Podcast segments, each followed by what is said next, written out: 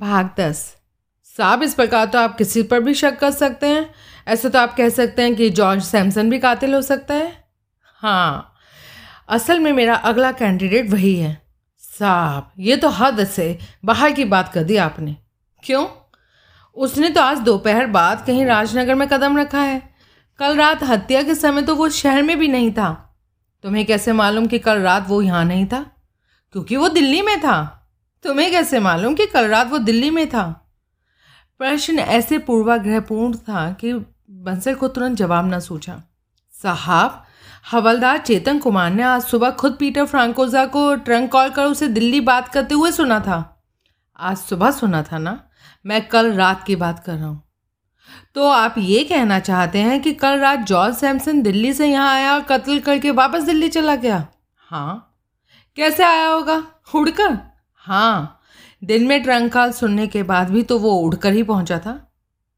आपका मतलब है कि पिछली रात दिल्ली से राजनगर और राजनगर से वापस दिल्ली कोई ऐसी प्लेन सर्विस उपलब्ध थी, जो उसने ये हत्या करके वापस चला गया था? अगर इंडियन एयरलाइंस की ऐसी कोई सर्विस उपलब्ध नहीं थी तो उसे कोई प्राइवेट प्लेन या हेलीकॉप्टर इस्तेमाल करने की सुविधा उपलब्ध होगी? आखिर वो नामी वकील है। उसके क्लाइंट भी बहुत बड़े बड़े लोग होंगे। उसका कोई क्लाइंट उसके लिए ये सेवा बखूबी कर सकता है। बंसल कुछ ना बोला। और उसका प्राइवेट सेक्रेटरी इब्राहिम उसकी ऐसी किसी करतूत में उसके साथ शरीक भी हो सकता है। तार बाबू और हरनाम सिंह द्वारा बयान किया कि पतले ठिगने आदमी का हुलिया उससे मिलता भी है। उद्देश्य? वकील के पास हत्या का क्या उद्देश्य सर? वही जो चेयरमैन के पास है? पुरानी आशिकी? और विधवा की दौलत पर निगाह। बंसल खामोश रहा। इतनी संभावनाओं के बारे में सुन लेने के बाद अब भी तुम्हारी यही राय है कि हमें विधवा को गिरफ़्तार कर लेना चाहिए? बंसल ने फ़ौरन इनकार में सह हिलाया। कहने का मतलब ये है कि इस केस में सब्र और इत्मीनान से कदम बढ़ाने की ज़रूरत है। आप ठीक कह रहे हैं साहब। फिर भी मैं सोचता हूँ कि मिसेस कॉटन का साधु से आमना सामना तो करवा ही दिया जाए। हो सकता है अपने खिलाफ एक चश्मदीद गवाह की गवाही से घबरा कर वो कुछ खुद ही अपने मुँह से उगल बैठे? हाँ ये हो सकता है। साहब, मैं कुछ अर्ज़ करूँ? सुधाकर बोला हाँ हाँ बिल्कुल बोलो, क्या कहना चाहते हो? साहब, हम जानते हैं कि चेयरमैन हेनरी सिल्वेस्टर ने पादरी के पीछे प्राइवेट डिटेक्टिव लगाए हुए थे। ऐसा उन्होंने क्यों किया? क्योंकि वो पादरी की सूजन से आशनाई वाली बात की तस्दीक करना चाहता था। वो तो चाहता था, लेकिन उसे ऐसी तस्दीक की ज़रूरत कैसे महसूस हुई? उसे किसने पादरी की सूजन से आशनाई की खबर की? किसी ने उसे ऐसी कोई खबर दी होगी, तभी तो उसने हकीकत जानने के लिए पादरी के पीछे प्राइवेट डिटेक्टिव लगाए होंगे। मैं महसूस करता हूँ, सर, हमें मालूम होना चाहिए कि यूँ चेयरमैन के सामने पादरी की चुगली करने वाला शख्स कौन था। उस शख्स की शिनाख्त से केस के कई पहलुओं पर रोशनी पड़ सकती है। बात तो तुम ठीक कह रहे हो। हमें ये सवाल चेयरमैन से करना चाहिए था बंसल। यस सर ऐसा करो, कल हेनरी सिल्वेस्टर को हेडक्वार्टर में तलब करो। राइट सर तभी एकाएक वहाँ लगे टेलीफोन की घंटी बज उठी। बंसल ने आगे बढ़कर फ़ोन उठाया। मैं कुछ क्षण सुनता रहा। फिर तनिक उत्तेजित स्वर में प्रभु दयाल से बोला, साहब हेडक्वार्टर से नदी से निकली रिवॉल्वर के बारे में रिपोर्ट है। लो रिपोर्ट उनसे. बंसल कुछ क्षण फ़ोन सुनता रहा। फिर उसने रिसीवर वापस क्रेडर पर रख दिया। साहब रिवॉल्वर की शिनाख्त हो गई। वही मर्डर वेपन है। उसी से दोनों घातक गोलियाँ चलाई गई थी। और और फायर आर्म्स के रजिस्ट्रेशन के रिकॉर्ड के मुताबिक वो रिवॉल्वर पीटर फ्रांकोजा की मिल्कियत है। वेरी गुड इस रिपोर्ट से मेरी कई थ्योरीज में से उस बात को बल मिलता है जो मैंने पीटर फ्रांकोजा के खिलाफ बयान की थी। तभी वहाँ पर एक हवलदार पहुँचा। उसके हाथ में सूती दस्तानों का एक जोड़ा था। उसने प्रभुदयाल को सैल्यूट मारा और बोला साफ़ ये दस्ताने बगल के कमरे से बरामद हुए हैं। इनमें से बारूद की गंध आ रही है। प्रभु दयाल ने दस्ताने उसके हाथों से लिए और दस्तानों को सूंघा। जले बारूद की हल्की सी गंध दोनों दस्तानों में थी, लेकिन दाएँ हाथ के दस्ताने में वह अपेक्षाकृत ज़्यादा थी। एक दस्ताने के भीतर धागे से इंग्लिश के दो अक्षर खड़े हुए थे ई सी प्रभु दयाल ने उन अक्षरों को पढ़ा। ई सी से बनता है एलिजाबेथ कॉटन। पादरी की बीवी का नाम बंसर यस, सर। कूच करो यहाँ से। मुझे अपना मनपसंद सूत्र मिल गया है। रात के दस बजे हेडक्वार्टर में प्रभुदयाल के पास इकबालपुर से ट्रंक कॉल आई। फ़ोन सब इंस्पेक्टर चंद्रकांत का था, जो कि दिन में आंधी तूफ़ान की तरह इकबालपुर रवाना किया गया था। बोलो चंद्रकांत, क्या? कैप्सूल्स में जहर था? कब की बात है ये? सन अठहत्तर की। हम्म हम्म यानी कि तकरीबन पाँच साल पहले की। हम्म। और इस बात की तस्दीक करने वाला कोई गवाह है वहाँ? है। वेरी गुड अच्छा अब मिशन स्कूल की बताओ। हम्म। काम बन गया? Good good very good Chandrakant. अब कान खोलकर सुन लो। कल सुबह अपनी तफ्तीश के मुकम्मल नतीजों के साथ तुमने हर हाल में यहाँ राजनगर में मेरे पास पहुँच जाना है। कोताही ना हो। शबाश प्रभुदयाल ने रिसीवर रख दिया और मेरी तरफ़ घूमा। उस क्षण उसके चेहरे पर परम संतुष्टि के भाव थे। पाठक साहब, तुमने इस केस को हद से ज़्यादा उलझाने में कोई कसर न उठा रखी, लेकिन मैं भी वादा करता हूँ, कल सुबह मैं इस केस की सारी उलझने सुलझा दूँगा। कल हत्यारा मेरी गिरफ़्तार में, गिरफ्तारी में होगा। यानी तुम ये केस भी सुलझा लोगे, मैं मुस्कुराता हुआ बोला, और उस साधु को भी झूठा करार दे दोगे, जो कहता है कि इस केस में तुम्हें संसारिक यश नहीं मिलेगा। हाँ कल की प्रेस कॉन्फ्रेंस में देखना कि ऐसे तुम्हारा इंस्पेक्टर प्रभुदयाल की जय जयकार होती है। परसों सुबह तुम्हारा ग्लैमर बॉय जो भी अखबार उठाएगा उसमें मेरी वाही वाही की दास्तान छपी होगी। देख लेना अंगारों पर लौट जाएगा पट्ठा हम्म, देखेंगे। तुम तो यूँ कह रहे हो जैसे तुम्हें विश्वास ना हो कि ऐसा हो पाएगा। अच्छा एक सवाल का जवाब दो प्रभु पूछो। एक निरीही भेड़ अगर किसी खुंखार भेड़िए पर हमला कर दे और किसी करिश्मा साज तरीके से भेड़िए को मार गिराए तो भेड़ को तुम सजा का हदगार मानोगे या शबाशी का? इसका कोई हमदर्दी भरा जवाब सोच लोगे तो तुम्हारी समझ में ये भी आ जाएगा कि तुम्हारी कामयाबी के बारे में साधु ने जो बात कही थी, उसमें क्या भेद था। अब मैंने उसे पतिवाद का अवसर न दिया। सुबह तक के लिए नमस्ते। अगले दिन नगर के तमाम प्रमुख अखबारों के मुख्य पृष्ठ पर उस डबल मर्डर के केस की खबर छपी। खबर के साथ पुलिस का यह स्टैंडर्ड जवाब भी छपा कि पुलिस तेज़ी से कई उपलब्ध सूत्रों पर काम कर रही थी और अगले 48 घंटों में अपराधी के गिरफ़्तार हो जाने की पूरी संभावना थी। अगले रोज़ इंस्पेक्टर प्रभु दयाल नौ बजे ही पुलिस हेडक्वार्टर में मौजूद था। सबसे पहले जो दो रिपोर्ट्स उसे मिली, वो पीटर फ्रांकोजा के बेटे के पास से बरामद किए गए कोट की बाबत थी। कोट पर जिस दर्जी का बिल्ला लगा हुआ था, उसे तलाश कर लिया गया था। उसने कोट को फ़ौरन पहचान लिया और कहा कि वह कोट उसने मिसेज एलिजाबैथ कॉटन के लिए तैयार किया था। कोट पे लगे धब्बों की लेबोरेटरी में जाँच की जा चुकी थी। वो इंसानी खून के ही धब्बे साबित हुए थे। फिंगरप्रिंट एक्सपर्ट्स की रिपोर्ट कहाँ है? प्रभु दयाल उन रिपोर्ट्स को मेज़ पर उछालता उवतावलेपन से बोला, ये रिपोर्ट सिर्फ़ उन बातों की तस्दीक करती है जो हमें पहले से मालूम है। जबकि फिंगरप्रिंट्स एक्सपर्ट की रिपोर्ट से नई बातें मालूम होने की संभावना है। साहब प्रिंट्स कोई दो चार तो है नहीं। कितनी जगहों से हासिल हुई कितने ही प्रिंट्स की क्लासिफिकेशन में टाइम लगेगा ही। कितना टाइम चाहिए उसे? मैंने उससे बात की थी साहब। फिंगरप्रिंट्स एक्सपर्ट और और दो घंटे में अपनी मुकम्मल रिपोर्ट आपको पेश कर देगा। अभी और दो घंटे? हेनरी सिल्वेस्टर को यहाँ तलब किया? किया साहब। आया? आ, मैं देखता हूँ जाकर। बंसल फ़ौरन कमरे से निकल गया। लगभग उल्टे पाँव में वापस लौटा। उसके पीछे पीछे चर्च का चेयरमैन हेनरी सिल्वेस्टर भीतर दाखिल हुआ। प्रभुदयाल ने उठकर उसे हाथ में लाया उसे कुर्सी कुर्सी पेश किया बोला हाँ आपने यहाँ आने की जहमत फरमाई, इसके लिए शुक्रिया, मिस्टर सिल्वेस्टर। लेकिन मैं आपका ज़्यादा वक्त नहीं लूँगा। मैं आपसे सिर्फ़ एक सवाल पूछूँगा। एक नहायत अहम सवाल। कि मैं कल रात हत्या के वक्त कहाँ था? यही सवाल है ना आपका? यही जानना चाहते हैं ना आप कि मेरे पास कत्ल के वक्त की कोई एलिबाई है या नहीं? नहीं। नहीं। नहीं। ये सवाल मैं आपसे इसलिए नहीं पूछूँगा, मिस्टर सिल्वेस्टर, क्योंकि इसका जवाब मुझे आपसे पूछे बिना भी मालूम है। क्या? कल रात हत्या के समय आप अपने बैंकर एस डी अग्रवाल के साथ होटल शाहजहाँ में थे, जहाँ आपने उसे डिनर के लिए आमंत्रित किया था। वह हैरानी से प्रभुदयाल का मुँह देखने लगा। मिस्टर सिल्वेस्टर, अगर मैं कुछ और भी पूछना चाहता हूँ आपसे, पूछिए। आपने फादर कॉटन के पीछे प्राइवेट डिटेक्टिव लगाए हुए थे? हाँ ऐसा मैंने इसलिए किया था, वजह मुझे मालूम है। आप चुपचाप मालूम करना चाहते थे कि इस बारे में कोई सच्चाई थी या नहीं कि फादर कॉटन एक विवाहित स्त्री के प्रेम में गिरफ़्तार था? ओके? सिल्वेस्टर ने सहमति में सह हिलाया लेकिन फादर कॉटन के प्रेम संबंध की बात आपको सूझी कैसे? खामा खां तो आपको ये बात सूझी नहीं होगी। ज़रूर कोई बुनियाद रही होगी इसके पीछे।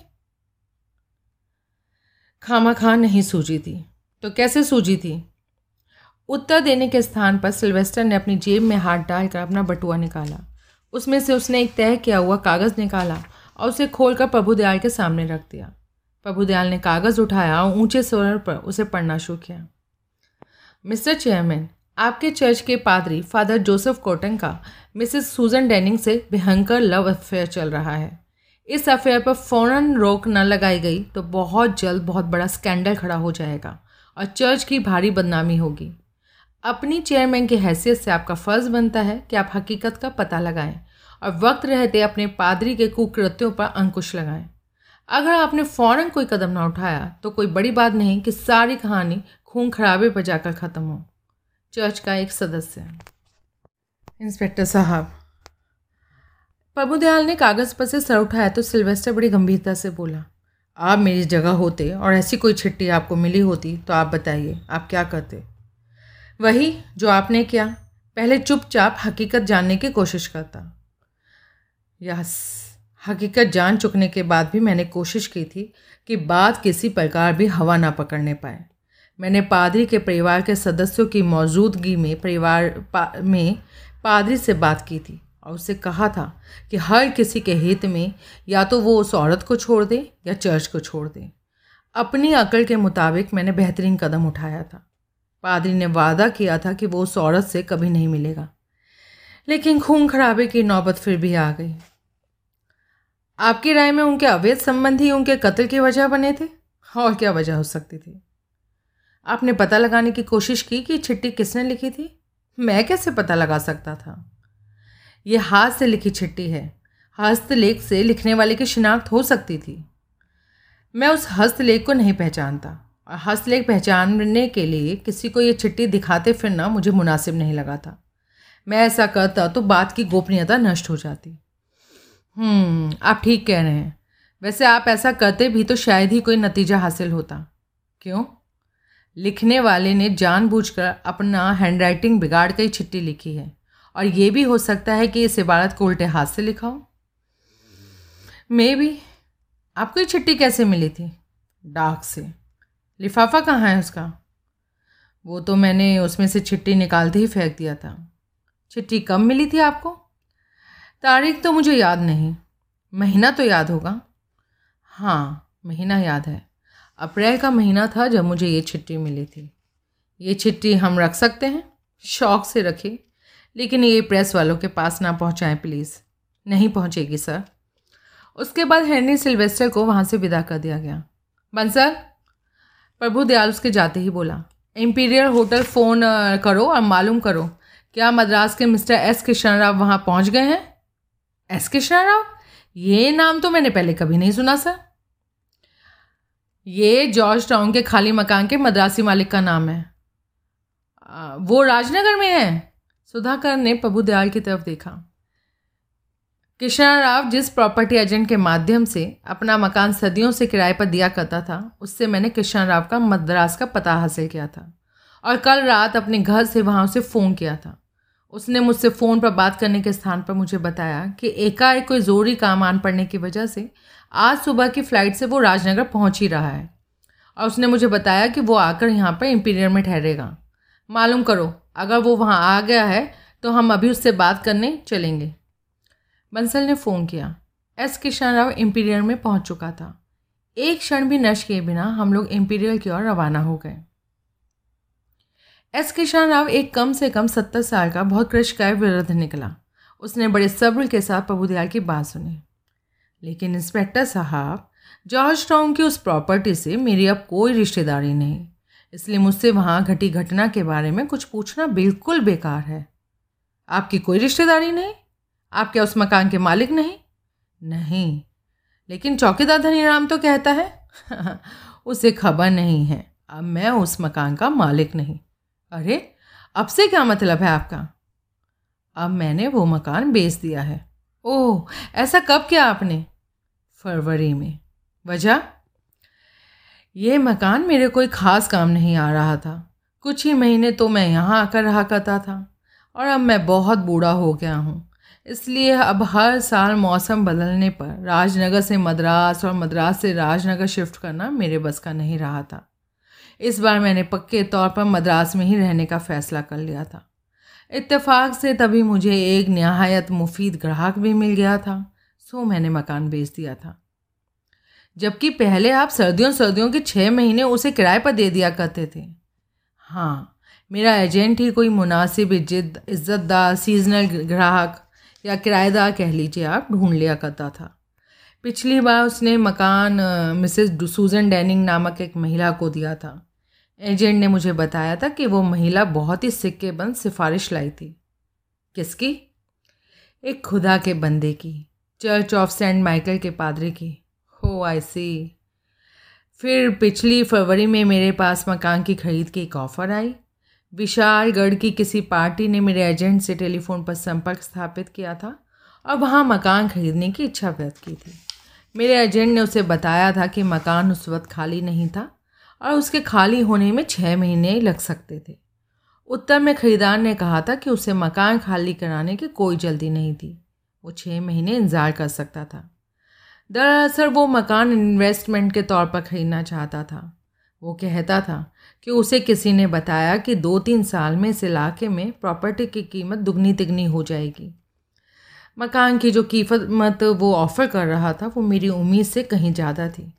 मकान बेचने में तो मैं पहले से इच्छुक था, इसलिए मैंने बेहिचक वो कीमत कबूल कर ली और ख़रीदार ने फ़ौर पूरी रकम मुझे अदा कर दी। यानी कि जिस शख्स ने आपसे मकान खरीदा, आपने कभी उसकी सूरत नहीं देखी? मैंने क्या? मेरे एजेंट ने भी नहीं देखी। ऐसा कैसे हो सकता है? आपके एजेंट को आखिर खरीदार ने कीमत तो अदा की होगी। एजेंट ने खरीदार को प्रॉपर्टी का मुआयना तो कराया होगा। उसने कोई ऐसा इंतज़ाम तो किया होगा कि किराएदार से किराया अब उसे मिले? मेरे ख्याल से उसने ऐसा कुछ भी नहीं किया था। मकान की कीमत विशालगढ़ के किसी प्रॉपर्टी डीलर ने अपने चेक की सूरत में अदा की थी। और विशालगढ़ के उस प्रॉपर्टी डीलर का नाम क्या था? मुझे नहीं मालूम। खरीदार का क्या नाम था? वो भी मुझे नहीं मालूम। कमाल है। इंस्पेक्टर मुझे जब मद्रास में बैठे बैठे अपनी उम्मीद से बाहरी कीमत मिल गई और अपनी प्रॉपर्टी की तो इन बातों को जानकर मैंने क्या लेना था? लेकिन ये बातें आपके एजेंट को तो मालूम होगी। होंगी तो सही। आप फ़ोन करके अपने एजेंट से मालूम कीजिए। उसने एजेंट को फ़ोन किया। मालूम हुआ कि खरीदार का नाम जॉन स्मिथ था। पता हाउस नंबर पच्चीस, रिचमंड रोड, विशालगढ़ था। वहाँ से प्रॉपर्टी डीलर का नाम सरदार प्रीतम सिंह था। उसकी फर्म का नाम अशोका प्रॉपर्टी डीलर्स था, जो कि कमर्शियल स्ट्रीट में कहीं स्थित थी। इस जानकारी के साथ हम वापस लौट पड़े। विशालगढ़ में इंस्पेक्टर सक्सेना को फ़ोन लगा फ़ौरन। हेडक्वार्टर लौटते ही प्रभु दयाल ने हुक्म दंदनाया। राजनगर और विशालगढ़ के बीच में ट्रंक डायलिंग की सुविधा प्राप्त थी। दो मिनट में वांछित कॉल लग गई। इंस्पेक्टर सक्सेना के लाइन पर आते ही बंसल ने फ़ौरन रिसीवर प्रभु दयाल को सौंप दिया। हेलो सक्सेना मैं प्रभु दयाल बोल रहा हूँ। हाँ कैसे हो? हम्म, मैं भी ठीक हूँ। नहीं नहीं उस रिपोर्टर के बारे में फ़ोन नहीं किया मैंने। और वो सुनो मदन वर्मा के कत्ल के केस के बाद से तो सुनील ने तुम्हारे शहर में कदम भी नहीं रखा होगा। हाँ। हम्म। तुम्हें परसों रात यहाँ राजनगर में हुए डबल मर्डर के केस की खबर लगी? हाँ अच्छा। हाँ तो सुनो। यानी यहाँ का आज का अखबार वहाँ पहुँच चुका है। कौन सा अखबार आता है? ब्लास्ट। नहीं, कवरेज सुनील की नहीं है। वो तो आजकल अस्पताल में पड़ा है। अरे तुम उसका किस्सा छोड़ो। मेरी वो बात सुनो जिसके लिए मैंने तुम्हें फ़ोन किया है। हाँ सुनो, मुझे पच्चीस रिचमंड रोड पर रहने वाले जॉन स्मिथ नाम के एक आदमी की मुकम्मल जानकारी जल्द से जल्द चाहिए। मुझे मालूम हुआ है कि हाल ही में उस शख्स ने यहाँ जॉर्ज टाउन में स्थित वो इमारत खरीदी थी, जिसमें कि ये डबल मर्डर केस का वाक़ हुआ है। इमारत उसने कमर्शियल स्ट्रीट में स्थित अशोका प्रॉपर्टी डीलर्स के माध्यम से खरीदी थी। क्या? उसके मालिक सरदार प्रीतम सिंह को तुम व्यक्तिगत तौर के रूप में जानते हो? वाह, ये तो बहुत अच्छी बात है। हाँ तो सुनो, उससे जॉन स्मिथ के बारे में पूछताछ करो। वैसे मुझे ये नाम फर्जी लगता है, लेकिन कथित जॉन स्मिथ का हुलिया तो उसे याद ही होगा। आज के ब्लास्ट में कत्ल से संबंधित हर व्यक्ति की तस्वीर छपी है, और अखबार तुम्हारे पास हो गई। हाँ। हम्म हाँ तो सुनो, उसमें छपी Peter Francoza John Samson S Ibrahim, Henry Sylvester, William Denning और टोनी फ्रांकोजा की तस्वीरों की तरफ़ सरदार प्रीतम सिंह का ध्यान दिलाना। और उनसे पूछना, क्या उन्हीं में से किसी को वो जॉन स्मिथ के नाम से तो नहीं जानता था? और सक्सेना, ये काम फ़ौरन होना चाहिए। सौ काम छोड़कर होना चाहिए। शुक्रिया। जो बात सामने आए, उसकी फ़ौरन मुझे खबर करना। चलो, मैं फ़ोन रखता हूँ। प्रभुदयाल ने रिसीवर रख दिया। तभी इंटरकॉम टेलीफोन की घंटी बजी। बंसल ने रिसीवर उठाया। वो कुछ क्षण सुनता रहा, फिर प्रभुदयाल से बोला, साहब, नीचे अपनी बीवी की लाश क्लेम करने की खातिर विलियम डैनिंग आया है। उससे पूछो, क्या उसके साथ उसकी बेटी भी आई है? आई है साहब। हम्म बहुत अच्छे मौके पर आए ये लोग। मैं याद ही कर रहा था इन लोगों को। फ़ौरन ऊपर बुलाओ इन्हें। बंसल ने फ़ोन पर प्रभु दयाल का आदेश दोहरा दिया। दो मिनट बाद डैनिंग पिता पुत्री प्रभु दयाल के कमरे में पहुँच गए। मैं सर यहाँ लाश क्लेम करने आया था। गनीमत थी कि वह सुबह सवेरे भी पिया हुआ नहीं था। लाश मिल जाएगी, मैं अभी सारे इंतज़ाम कर देता हूँ। तुम ज़रा एक मिनट बैठो। बैठो बेटे। दोनों बैठ गए। विलियम, तुम्हारी बीवी की मौत का मुझे बहुत अफसोस है। लेकिन होना तो वही होता है जो ऊपर वाले को कबूल होता है। अब तो तुम्हें यह सोचना चाहिए कि दिवंगत आत्मा को तभी शांति मिलेगी जबकि उसका हत्यारा गिरफ़्तार हो जाए। यस सर, वो तो है ही। अब तो तुम ये बात मानते हो कि तुम्हारी बीवी के पादरी से ताल्लुकात थे? ताल्लुकात थे या नहीं थे? जब वो कहानी ही ख़त्म हो गई तो इन बातों को दोहराने से क्या फ़ायदा? सामाजिक तौर से तो कोई फ़ायदा नहीं, विलियम, लेकिन पुलिस इन्वेस्टिगेशन में फ़ायदा हो सकता है, इसलिए प्लीज़ जवाब दो। थे मेरी बीवी के पादरी से ताल्लुकात। और तुम्हें इन ताल्लुकात की भनक बहुत पहले ही नहीं पड़ गई थी? उसने धीरे से सहमति में सह हिलाया बेटे, रोज़ तुम्हें कुछ मालूम था इस बारे में? नहीं। लेकिन बात तो सच थी। अब हमें यह भी मालूम है कि जॉर्ज टाउन की पंद्रह नंबर इमारत में वो दोनों छुप छुप कर मिला करते थे। मेरे जहन में इस अपराध की थ्योरी है। उस थ्योरी में मैं ये मान कर चलता हूँ कि तुम्हारी मम्मी का या तो पादरी साहब का कोई दुश्मन उनकी टो में लगा हुआ था। और वो चुपचाप उस खाली मकान में दाखिल होने का कोई ज़रिया भी पैदा कर चुका था। अब मैं ये जानना चाहता हूँ कि कोई ऐसा कैसे कर पाया। रोज़, बेटे, मैंने कल तुम्हारे घर तुमसे एक सवाल पूछा था।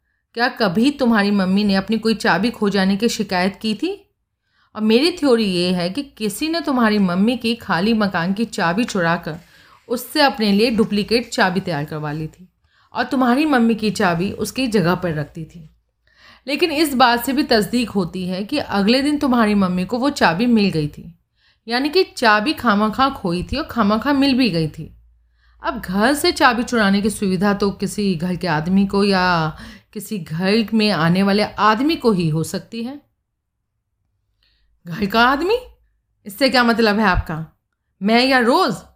आप इंस्पेक्टर साहब हम पे इल्ज़ाम लगाना चाहते हैं कि हम दोनों में से किसी ने चाबी चुराई है। मैं किसी पर कोई इल्ज़ाम नहीं लगाना चाहता। मैं केवल हकीकत जानना चाहता हूँ। मुझे तो चाबी के वजूद की भी खबर नहीं थी। मुझे तो जॉर्ज टाउन के उस मकान की भी खबर नहीं थी। जिस चीज़ की बाबत मैं कुछ जानता तक नहीं, उसे मैं चुराता क्यों? मैंने भी चाबी कभी नहीं चुराई, अंकल। रोज़ ने बड़ी मासूमियत से सवाल जवाब दिया। फिर तो यह काम घर में आए किसी मेहमान का था। रोज़, तुम घर में ज़्यादा होती हो, तुम बताओ। क्या तुम्हारी निगाह में घर में आया ऐसा कोई मेहमान है जो चाबी चुरा सकता हो? वो सोचने लगी।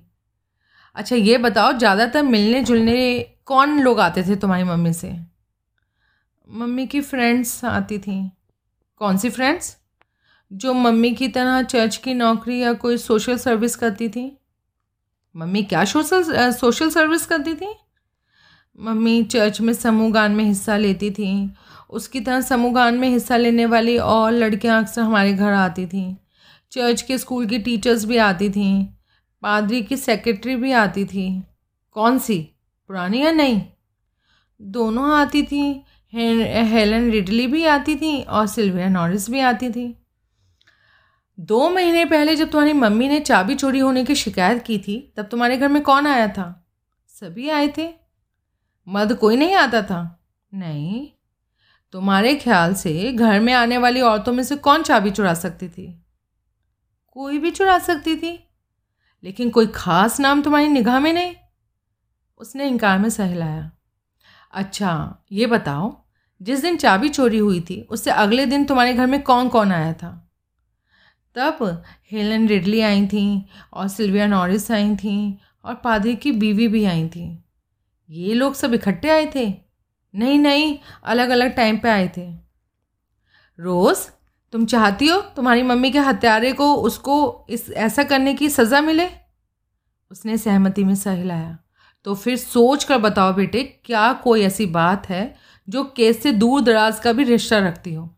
लेकिन तुमने हमें ना बताई हो। हाँ एक बात है। उसका वह उत्तर सुनकर विलियम हैरानी से उसका मुँह देखने लगा। क्या? क्या बात है? बड़ी अजीब सी बात है। बात? मम्मी के नाम ना एक गुमनाम चिट्ठी आई थी। कब? मार्च या अप्रैल में आई थी। और क्या लिखा था उस चिट्ठी में? बड़ी अजीब सी बात लिखी थी उसमें। मम्मी के नाम एक चेतावनी लिखी थी। लिखा था कोई मम्मी को जहर देने की कोशिश कर सकता था, इसलिए सावधान रहे। इस चिट्ठी की बात मुझे तो नहीं बताई थी सूजन ने? विलियम बोला। रोज़ खामोश रही। वो चिट्ठी कहाँ गई? उसे तो मम्मी ने तभी फाड़ कर फेंक दिया। हम्म। प्रभु दयाल ने अपनी जेब से वह गुमनाम चिट्ठी निकाली, जो उसे हैंडी सिल्वेस्टर से हासिल हुई थी। उसने उसे खोल कर रोज़ के सामने रखा। ज़रा से देखो बेटे तुम्हारी मम्मी के नाम आई, वो गुमनाम छिट्टी, क्या ऐसी हैंड राइटिंग में लिखी हुई थी? हाँ बिल्कुल ऐसे ही उबड़ खाबड़ शब्दों में लिखी थी वो लेटर प्रभु दयाल ने एक गहरी सांस ली। उसने छिट्टी को तह करके वापस जेब में रख लिया। तभी बगल में कागजात का एक मोटा पुलिंदा दबाए फिंगरप्रिंट्स एक्सपर्ट वहाँ पहुँचा। प्रभु दयाल ने तुरंत विलियम और उसकी बेटी को धन्यवाद किया और लाश को रिलीज़ का तुरंत इंतज़ाम करने के लिए सुधाकर के साथ उन्हें वहाँ से विदा कर दिया। फिंगरप्रिंट्स एक्सपर्ट प्रभु दयाल के सामने बैठ गया। उसने अपना पुलिंदा खोला। उसमें मौजूद फिंगरप्रिंट्स की तस्वीरों की अपने सामने मेज़ पर दुकान से लगाने लगा। प्रभु दयाल गहरी दिलचस्पी भरी निगाहों से उसे देख रहा था। मैंने सारे प्रिंट्स को क्लासीफाई कर लिया है सर और उन्हें स्टडी भी किया है। शुक्र है। मेरा काम बहुत कठिन, बड़ा लंबा और बहुत ज़िम्मेदारी का और बहुत सब्र के साथ किए जाने वाला है सर इसलिए देर। मालूम है मालूम है। भूमिका छोड़ो, काम पर आओ। ये सारे प्रिंट्स हैं। मैंने चर्च के उस झरोखे से उठाए थे जहाँ बाइबल रखे थे। पादी और सूजन के पोस्ट ऑफ़िस से। हम्म, तो ये तीन अलग लोगों के हाथों के प्रिंट हैं। उनकी शिनाख्त हुई। हुई सर पानी के गिलासों के माध्यम से हमारे पास केस से संबंधित तकरीबन हर व्यक्ति के प्रिंट हैं। और पादरी और सूजन के प्रिंट मैंने उनकी लाशों पर से उतार लिए थे। मतलब की बात पर आओ सर सर ये प्रिंट पादरी के सूजन डैनिंग के और उस स्त्री के हैं, जिसका नाम मुझे हेलन रिडली बताया गया है। हेलन रिडली प्रभुदयाल ने एक अर्थपूर्ण निगाह बंसल पर डालते हुए नाम दोहराया। फिर तो गोंद की जो शीशी मैंने तुम्हें दी थी, उस पर भी हेलन रिडली के ही निशान होंगे। बड़े स्पष्ट निशान थे, सर। एक अंगूठा तो शीशी की गर्दन के गिर्द जमी गोंद पर ऐसा चिपका था कि निशान उठाने की ज़रूरत ही नहीं पड़ी थी। उसे सीधे शीशी पर से ही पड़ा जा सकता था। हम्म तो यानी हेलन रिडली वो स्त्री थी जो पादे और सूजन के प्रेम पत्र खोल खोल कर पढ़ा करती थी। और पढ़कर उन्हें फिर से गोंद लगाकर चिपकाकर वापस यथास्थान रख दिया करती थी। फिर तो साहब, बंसल बोला, सूजन की खाली मकान की चाबी भी उसी ने चुराई होगी। बकौल रोज़, चाबी चोरी होने के दिन और चाबी वापस मिलने के दिन दोनों दिन हेलन सूजन के घर गई थी। तुम ठीक कह रहे हो। लेकिन केस की किसी मेजर घटना के साथ उसका रिश्ता जोड़ना मुहाल है तुम। आगे बढ़ो। बड़े ही गिरी के औज़ार पानी में एकदम धुल धुल गए थे, लेकिन फिर भी एक आरी पर से फिंगरप्रिंट्स मिले हैं। उस पर ग्रीज लगी हुई थी, जिसकी वजह से ग्रीज पर लगे फिंगरप्रिंट्स पानी में धुल नहीं सके थे। किसकी उंगलियों के निशान थे आरी पर? पादरी की। क्या? और लोहे के बाटों पर भी पादरी की ही उंगलियों के निशान थे। और खाली मकान की उस अलमारी के भीतर से जिसमें से कोई छुपका खड़ा हुआ था तभी सुधाकर ने भीतर कदम रखा। उसके साथ एक सफ़ेद दाढ़ी वाला सरदार एक युवक था। साहब ये टिम्बर स्टोर का मालिक हरनाम सिंह और यह युवक तारकपुर डाक खाने का तार बाबू है। इन्हें पादरी की लाश दिखाने के लिए आज यहाँ तलब किया गया था। आ, मैंने पादरी की लाश इन्हें दिखा दी है साहब। आपने लाश को पहचाना सरदार साहब? आहो जी साफ़ साफ़ ओहो ही बंदा मरा पड़ा था जी, जो हमारे पास लकड़ी और बड़ेगिरी के औज़ार खरीदने आया था। आपने उसे ठीक से पहचाना है? पक्का पहचाना है जी। हम एक बारी जो शक्ल देख लें, उसे भूलते नहीं। आज के अखबार में तो फ़ोटो छपी है उसकी। हमने तो उसी फ़ोटो से पहचान लिया था जी। और आप? आप क्या कहते हैं लाश के बारे में? साहब परसों शाम वही आदमी मेरे पास ता देने आया था। पक्की बात? एकदम पक्की बात साहब प्रभु दयाल को शर्म बड़े चिंतित भाव से गदन हिलाता रहा। फिर बोला, सहयोग के लिए बहुत बहुत धन्यवाद। आप लोग तशरीफ़ ले जा सकते हैं। दोनों प्रभु दयाल का अभिवादन करके वहाँ से विदा हो गए। टेलीग्राम भी पादरी के टाइपराइटर पर टाइप की गई थी सर बंसल पीछे से बोला। और हम समझ रहे थे कि टाइपराइटर इस्तेमाल करने वाला कोई और था। लेकिन अब लगता है टेलीग्राम किसी और ने नहीं, पादरी ने खुद टाइप की थी और खुद ही तारकपुर जाकर बुक कराई थी। बंसल खामोश रहा। लकड़ी उसने खरीदी। प्रभुदाल यूँ बोला जैसे अपने आप से बातें कर रहा हो। किश्ती उसने बनाई। लोहे के बाट उसने मुहैया कराए। कत्ल के वक्त चौकीदार धनीराम को इलाके से दूर रखने के लिए तार उसने भेजी। ये क्या गोरख धंधा है पाठक साहब? मारने वाले और मरने वाला एक ही शख्स कैसे हो सकता है? कातिल ही मकतूल कैसे बन गया? कोई कुछ ना बोला। मेरे बोलने का तो मतलब ही नहीं था। प्रभुदया फिर फिंगरप्रिंट्स एक्सपर्ट की तरफ़ आकर्षित हुआ। तुम पहले अपनी बात पूरी करो यार। मैंने क्या पूछा था तुमसे? आप पूछ रहे थे, सर, कि खाली मकान में कत्ल का घटनास्थल बने कमरे की अलमारी में से किसकी उंगलियों के निशान? तभी टेलीफोन की घंटी बज उठी। हमेशा अपने किसी मात हथ को फ़ोन उठाने के लिए कहने वाले प्रभु दयाल ने जैसे उस व्यवधान से चिढ़कर खुद फ़ोन उठाया। वह कुछ क्षण फ़ोन सुनता रहा और फिर उसने धीरे से रिसीवर क्रैडर पर रख दिया। विशालगढ़ से इंस्पेक्टर सक्सेना का टेलीफोन था। वहाँ रिचमैंड रोड की 25 नंबर इमारत में कोई जॉन स्मिथ नहीं रहता। कभी रहता था, लेकिन अब नहीं रहता। कोई कुछ ना बोला। पता नहीं क्यों कमरे में एकाएक बड़ा रहस्यपूर्ण सन्नाटा छा गया था। यूँ लगता था जैसे हर कोई मेरे अलावा किसी बहुत बड़े रहस्योद्घाटन की प्रतीक्षा में सांस रोके खड़ा था। लेकिन वहाँ के प्रॉपर्टी डीलर सरदार प्रीतम सिंह ने कथित जॉन स्मिथ को अखबार में छपी उसकी तस्वीर से फ़ौरन पहचान लिया था। केस से संबंधित जिन छह व्यक्तियों के अखबार में फ़ोटो छपी थी, उनमें से ही एक हमारा जॉन स्मिथ था। कौन सा? चर्च ऑफ़ सेंट माइकल का पादरी रेवेंडर डॉक्टर जोसेफ कॉटन। हमारे मकतूल पादरी वह शख्स था जिसने जॉन स्मिथ के फर्जी नाम से जॉर्ज टाउन का पंद्रह नंबर वाला खाली मकान खरीदा था। तभी कमरे में सब इंस्पेक्टर चंद्रकांत ने कदम रखा। तुम जो कुछ जवानी बता रहे हो, उसको रिपोर्ट की सूरत में लिखकर भी लाए हो? प्रभु दयाल बड़े बेसब्रेपन से फिंगरप्रिंट्स एक्सपर्ट से बोला। एक्सपर्ट बोला हाँ उसने अपने सामने फैले कागजात में से दो फुल स्केप टाइप शुदा कागज़ अलग किए। रिपोर्ट मुझे दो और ये सब कुछ यहीं छोड़ जाओ। मैं तुमसे फिर बाद में बात करता हूँ। जी सर, बेहतर। वो तुरंत वहाँ से विदा हो गया। आओ चंद्रकांत। फिर प्रभु दयाल सब इंस्पेक्टर चंद्रकांत की ओर मुड़ा। साहब, मैं सीधे इकबालपुर से आ रहा हूँ। काम बना? अकेले आए हो? अकेले नहीं आया साहब। जिसे लेने गया था, उसे लेकर साथ आया हूँ। गुड। गवाह के तौर पर मैं साथ में स्कूल की मैट्रन को भी लेकर आया हूँ। Very good. अब कहाँ हैं वो लोग? नीचे कार में बैठे हैं, सर। गुड। उन्हें थोड़ा आराम का मौका दो, नाश्ता पानी कराओ, और फिर अब से ठीक तीन घंटे बाद उनके साथ जॉर्ज टाउन के मकान में पहुंचो। वहाँ उन्हें दूसरी मंजिल के कोने वाले कमरे में बिठा दो। दरवाज़ा बंद कर दो। तुम्हारे यहाँ पहुँचने के बाद वहाँ बहुत लोग पहुँचेंगे, लेकिन किसी को उनकी मौजूदगी की भनक भी नहीं मिलनी चाहिए। समझ गए? Yes, sir. और जब तक मैं ना बुलाऊं तुमने उस दरवाजे के पास से नहीं हटना है। यस सर, जब बुलाऊं तो तुमने उन दोनों के साथ मेरे सामने पेश होना है। यस सर जाओ चंद्रकांत वहाँ से विदा हो गया। अब तुम प्रभुदयाल बंसल से संबोधित हुआ।